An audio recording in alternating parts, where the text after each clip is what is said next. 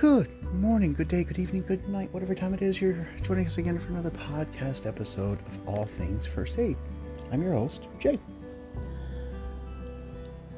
Looking back on my first set of uh, All Things First Aid, or previously known as First Aid Basics, um, and then looking briefly at career opportunities in healthcare, uh, which I will pick back up again in the future. I, like I said in the previous podcast, on this uh, second season, third season, however you want to look at it, I wanted to go back to the roots of first aid.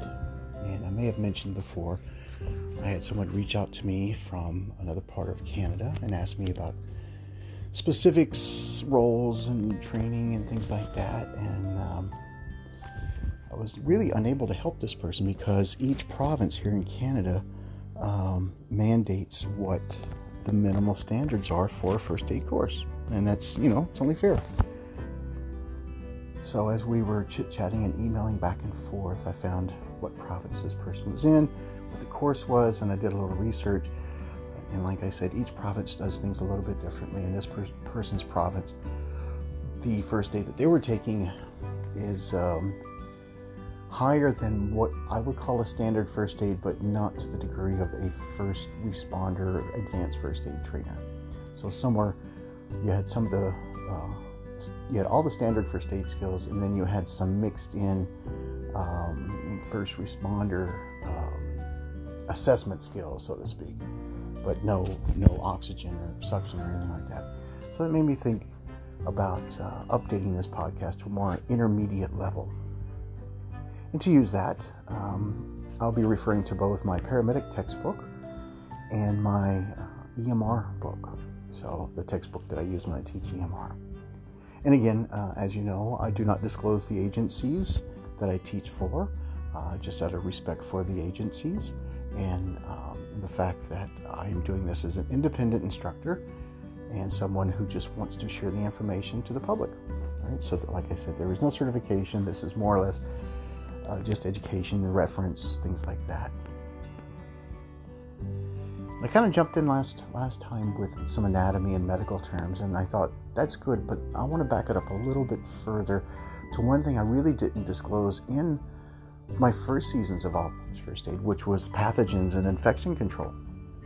So today we're going to really just kind of talk about the different types of pathogens, uh, how they get into the body, I'm not going to get into the incubation period or the latent period. That is a little bit far above uh, what most first aiders or even advanced first aiders should be aware of. That is more or less a paramedic nursing education standpoint. If you're really interested in what the patent period is for chickenpox, by all means, you can look it up online.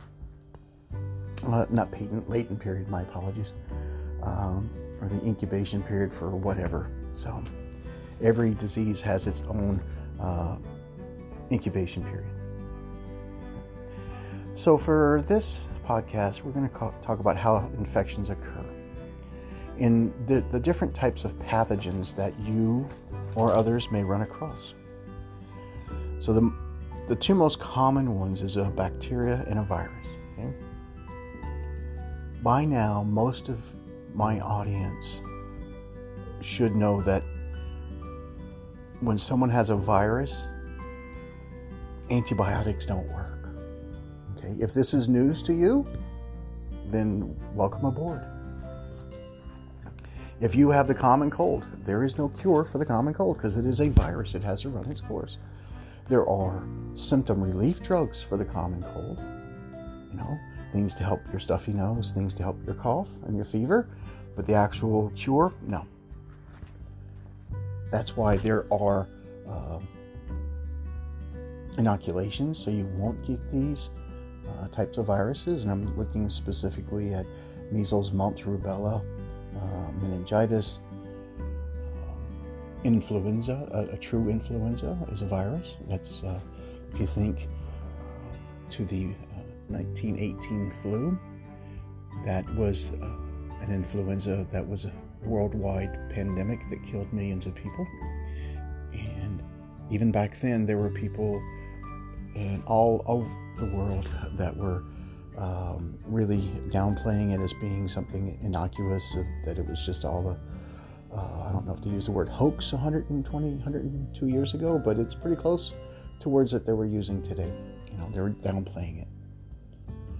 Uh, another virus that actually is brought about from chickenpox is shingles. So, um, if you've had the chickenpox in your lifetime, you could get the shingles when you get older. Okay? Another one is HIV and then AIDS. Most of us are very familiar with HIV and AIDS and, and how it, uh, the basics of it, maybe not how it works on a cellular level, but do know that it does um, have its own uh, risk factors and, and treatment plans for now in 2021. So, next to that are bacteria. And these can be treated properly if caught in a timely manner with very positive outcomes. I'm thinking of um, strep throat, TB, gonorrhea, which uh, back in my younger days we called that an STD. Uh, now it's being called an STI, uh, sexually transmitted infection. Methicillin resistant Staphylococcus aureus, or MRSA for short. And then there's VRE, vancomycin resistant enterococci. Then you have syphilis, chlamydia, Legionnaire's disease, tetanus, uh, uh, scarlet fever, diphtheria. You have any host of bacteria that can really get in your body and cause major harm and sometimes death. So um, that's why antibiotics only work only work on on bacteria and not on viruses. Another couple of minor types that can really cause an infection would be a fungi. Um, you can get a fungal infection. Most people would think of maybe a nail infection as being a fungal infection, and that is, that is one of them too.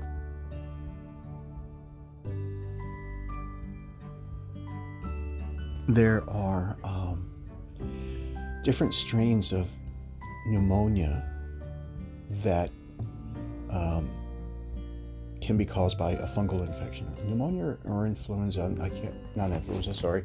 Um, one of the respiratory infections that be, can be caused by a fungal infection, and that's very difficult to treat. Um, you can have other organisms that can cause um, bone issues like rickets, ricketsetta. You can have uh, you can get worms even from maybe food that's not cooked properly or uh, different parts of the world where certain worms, parasitic worms, are common. To get an infection or to obtain this infection or pathogen, um, so you must have a pathogen. And do you have the susceptibility? Like, is your immune system compromised? Is there an entry site? And is there enough there to cause an infection. So, there are four different ways for which uh, a pathogen can be in, can enter a body. Okay. There's direct contact, so directly touching something directly, like uh, blood, and if your skin's not intact, that's direct contact. You can get indirect contact, airborne, and vector-borne. Now, vector-borne is like a mosquito bite for malaria, things like that. Airborne and most of us are very familiar with that because of the COVID going on, that uh, uh, coughing, sneezing, things like that. Tuberculosis being another uh, highly infectious um, airborne disease. Most of these can be mitigated with proper um, personal protective equipment and distancing, social distancing.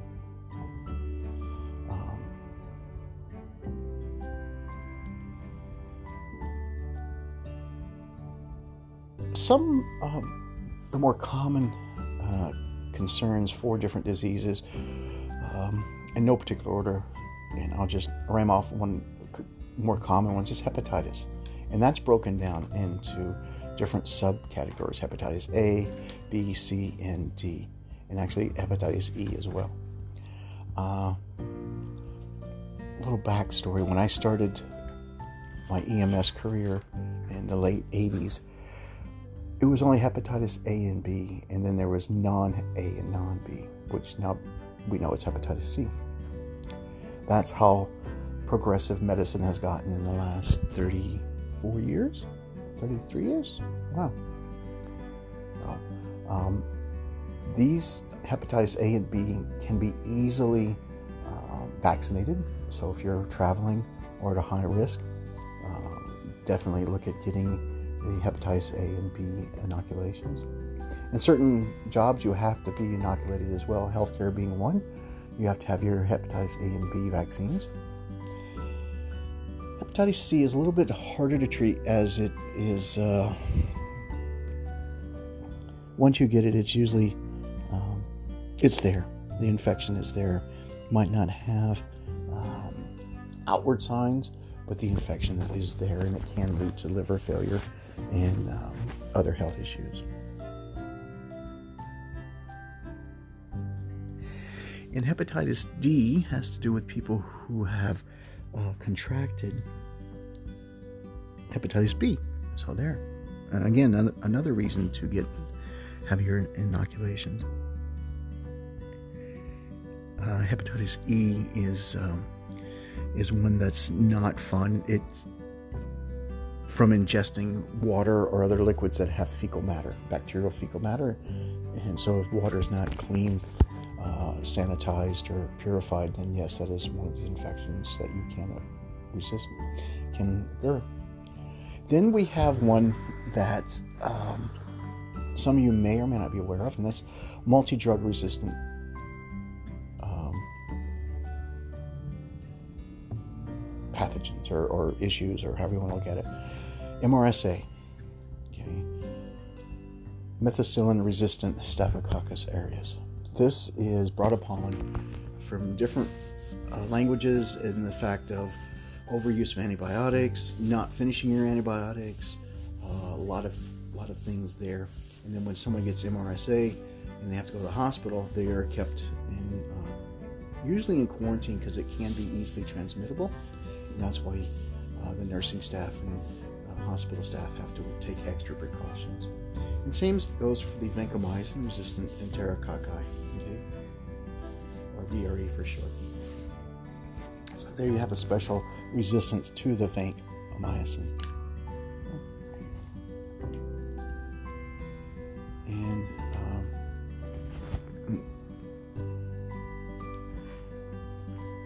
and there are other groups like severe acute respiratory syndrome or SARS for short. We remember that in the early 2000s.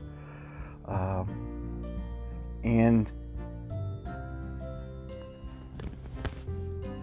one easy way to help preventing disease transmission is use proper protective equipment make sure it's in good working order um, make sure that you are donning and doffing this equipment in a proper manner as trained by your local authorities uh, when we get into the cpr aspect and i will be touching again on uh, cardiopulmonary resuscitation later down the road please if you're hesitant about going mouth to mouth on someone, especially with COVID, compression only CPR, by all means.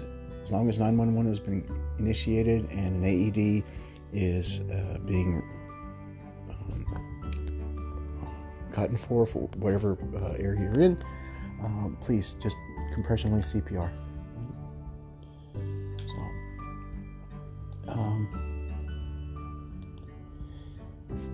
When you're taking off or putting on these you know, gloves and masks and, and different things like that, putting them on is easy because you don't have any contaminated materials in your hand at this point.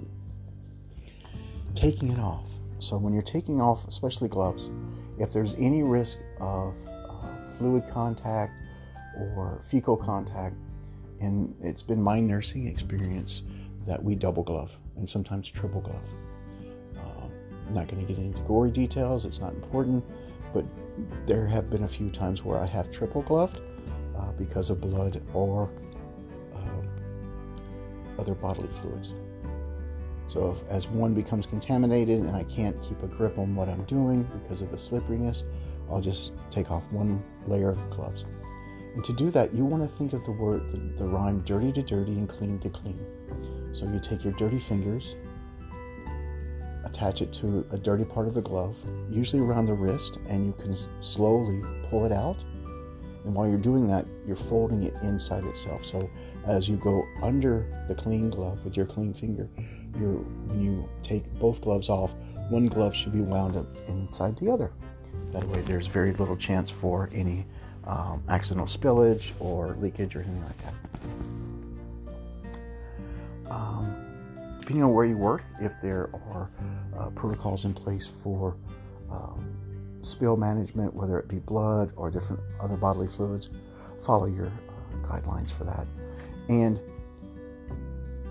when cleaning equipment, use whatever is recommended by your local policy and procedures. Uh, if you're uncertain, bleach pretty much kills everything. And uh, on that note, bleach should only be mixed with water to dilute it. Uh, bleach is one of those fun chemicals that it's the only thing safe that you can mix it is is water. Okay. Um, but there are a lot of cleaning agents out there that don't contain bleach that kill the, uh, the different viruses and bacteria.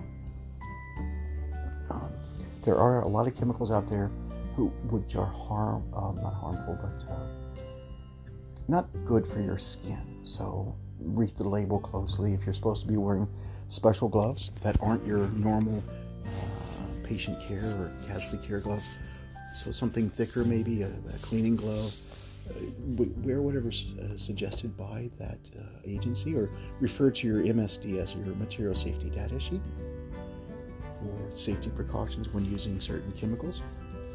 I'm thinking of one in particular can't remember the name of it, but its active ingredient was peroxide in a very, very strong concentration of peroxide at that. It would kill everything.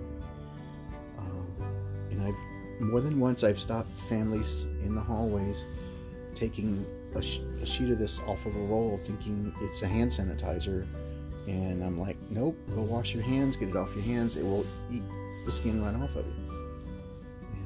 And, um, or I've had people in, in CPR classes. It's kind of funny.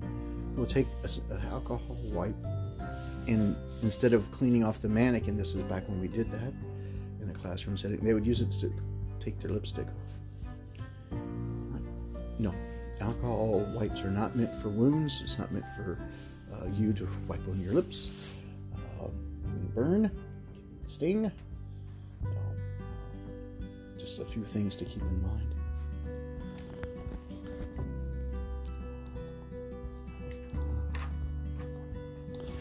Now that we've covered that, I'm going to spend the last few moments just kind of reiterating the previous episode, which was a bit of anatomy, a little terminology, just to kind of um, review for you folks.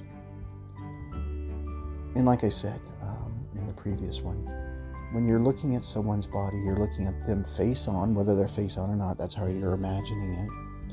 And so uh, when you go to shake hands with someone, normally you shake hands your right hand to their right hand or if you were in scouts, like I was a scout leader for many, many years, you would use your left hand to left hand, and that's a story all into itself. So that would be their right hand. Um, proximal, distal, medial, lateral, those are all words that I've already discussed. Uh, anterior, posterior, or as I mentioned, ventral versus dorsal, superior versus inferior, uh, adduction versus abduction. And just as a reminder, there are 206 bones in the adult body, and um, I already mentioned the axial versus appendicular skeleton. Um, the abdominal quadrants. You have four abdominal quadrants, and I last time I said the belly button was the center focal point. Um, it's a little higher than that. I apologize if I confused anyone. So the four abdominal quadrants is you have starting with your right upper abdominal quadrant, or uh, RUQ, you have your a bulk of your liver. Okay? You have part of your uh, large intestine and your gallbladder. You have your left uh, going across now, so we're going to go transverse. Uh, left upper abdominal quadrant is uh, another part of the liver, the stomach, another part of the large intestines, and then going down so we're going to go uh, inferior from this point. You have a, a, bulk of your small intestines, and um, and then going transverse again towards your right, you have uh, your uh, large and small intestines, your appendix, and uh, for some people, uh, lower part of their liver. If you think of the backside, so that's facing front. The backside, you have your kidneys, you have your pancreas, and your spleen. So those are all part of your abdominal cavity. And the thoracic cavity contains your heart and your lungs and uh, part of the airway. I don't feel it's necessary on this level to go into much more of the cellular uh, systems other than to say that uh, there are many pieces to microbiology, and I did mention that it wasn't not one of my favorite classes to take, but I did and passed it. Um, inside the thoracic cavity, like I said, you have your heart, your liver, er, your heart, your heart and your lungs, and part of your uh, airway, your trachea. Well, protecting that are your ribs. And your ribs start, uh, basically, they start just below the clavicle. So if you can touch your clavicle and you put one finger below that, that's your first rib. And then the middle, where just the notch is by your trachea, that is the top part of your sternum, your mediastinum. And then you have the bone, the body of the sternum. And if you lightly touch all the way down, very gently, you'll feel that the end of it is kind of a point. That's called the xiphoid process. When we uh, do CPR, we teach CPR, we, we want your hand to be about an inch above that. You should be pushing directly in the middle of that body of the sternum. Okay?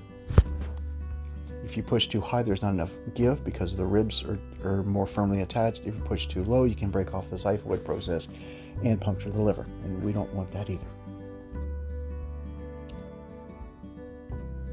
In the air airway itself, um, the chest cavity, for those who don't know, has a slight negative pressure compared to the outside uh, barometric pressure, or pressure, I should say, not barometric pressure.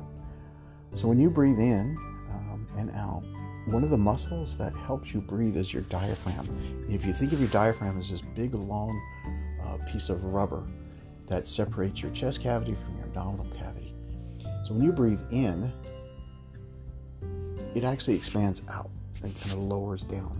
So when you breathe out, it sucks back into your chest. It's kind of the opposite of, of how you would think it would work. So that's a good way to remember it. Um,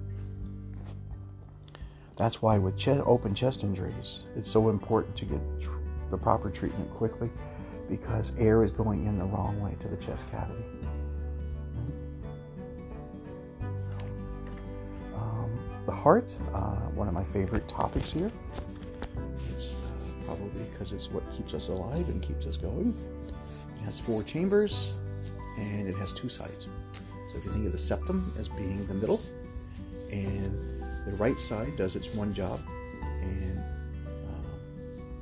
uh, it takes the old blood from the body via the veins pumps it through the chambers to the lungs to get reoxygenated and just as a point of in, uh, interest that is the only vein or sorry the only artery that moves deoxygenated blood so when it comes back from the lungs, it comes via the pulmonary vein. And it's the only vein that has oxygenated blood in it. So when it comes back to the left side, it goes through its chambers and it pumps out to, the body via arteries. That's why when you get blood work done and you see, if you are so inclined to watch the lab techs do this, um, it looks like it's coming under pressure, but it's only because the vacutainers are or ne- have a negative pressure. So that's why it looks like it's, it's going in really fast because there's no no air in that tube. And you'll note the, the uh, quality of the blood is more of a burgundy hue, and that's how you can really tell that it's a vein as opposed to an artery. the artery would be a brighter blood, so you got the hemoglobin, you got the oxygen, and it's under pressure, so it was spurting. To make all that work, your heart works off of a conduction system. So it we basically work off of electrical electricity. If you look at it simple. We have the sinoatrial node that's in the top right corner of the right atrium. And that fires down to different parts of the heart. And one of the places it fires to is what's called the AV node, atrioventricular node. And that AV just signifies that it's right at the border of the atrium of the ventricles. And then from there, it sends impulses down to the lower chambers of the heart, and that's called the Purkinje fibers. Um, the SA node fires anywhere between 60 and 100 um, a minute, and the AV node is actually a backup, and it can go from 40 to 60 as a backup. Uh, fibers can fire and it's generally less than 30, and that's not a good sign for anyone to be in if you're only working off your Purkinje fibers. Um, there are tons of uh, really, really good uh, YouTube videos on how to read and how to understand how an EKG works. If that's of interest to you, by all means, I, I don't endorse, endorse one over the other, but if I'm looking for a refresher, I generally go to uh, nursing students uh, for their NCLEX or maybe um, medical students or residents that are studying cardiology because I find that their videos are super easy to understand. They're teaching it at a very user friendly level. Uh, now, the NCLEX can be a bit higher brow because they're getting ready for exams. So, whatever floats your boat. And then we have our blood in itself. We have the red blood cells, the white blood cells, the platelets, and the plasma. Okay? And they all do different things. And as we get into it, I will, uh, as time goes on, I'll get a little bit deeper into how the what they do specifically. We have lymph nodes, we have lymphatic system, and that's part of our immune system. Um, so if you get sick or don't feel well, the doctor checks under your uh, jaw and feels your neck and maybe feels your armpit uh, they're checking for lymph node swelling. So, uh, and that can be a sign of an infection. So, there you go. Then we have different uh, allergic responses to the body. So, those chemicals uh, called histamine. Um, it histamine is naturally occurring, but when there's a uh, a big release of histamine that can cause anaphylaxis, and we'll get into that as we go on. Um, we have spinal cord, we have the brain, um, we have nervous system, autonomic nervous system, central, uh, central nervous system. Uh, and like I said, as, as the podcasts go on, I'll get deeper and deeper. Uh, we have the spinal column itself. There are seven cervical, 12 thoracic, five lumbar, and we have sacrum and coccyx. And the sacrum are fused bones, and the coccyx are different vertebrae. You know, my book I'm looking at here says four coccyx. Um, I only have three. How do you know? You may be wondering.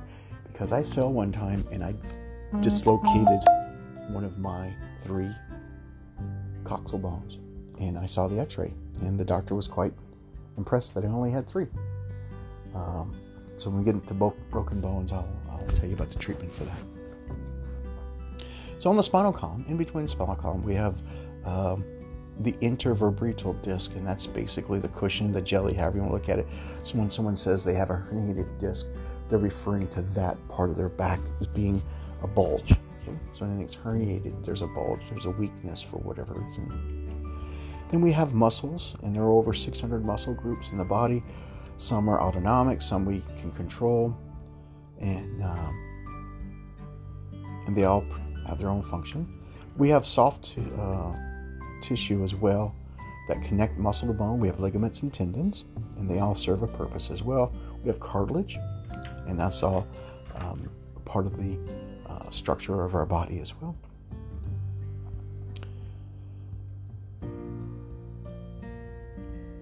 We have the skin, which is a big long word I have yet to pronounce correctly, so I'm not even going to try. And with the skin, we have different layers. We have the epidermis, the dermis, subcutaneous, which is the fatty, and then we have the muscle. And depending on the size of the person and what body part you're looking at, there might not be a whole lot there. We have the endocrine system, which are different uh, glands, and uh, so you have chemicals, you have hormones going on with the endocrine.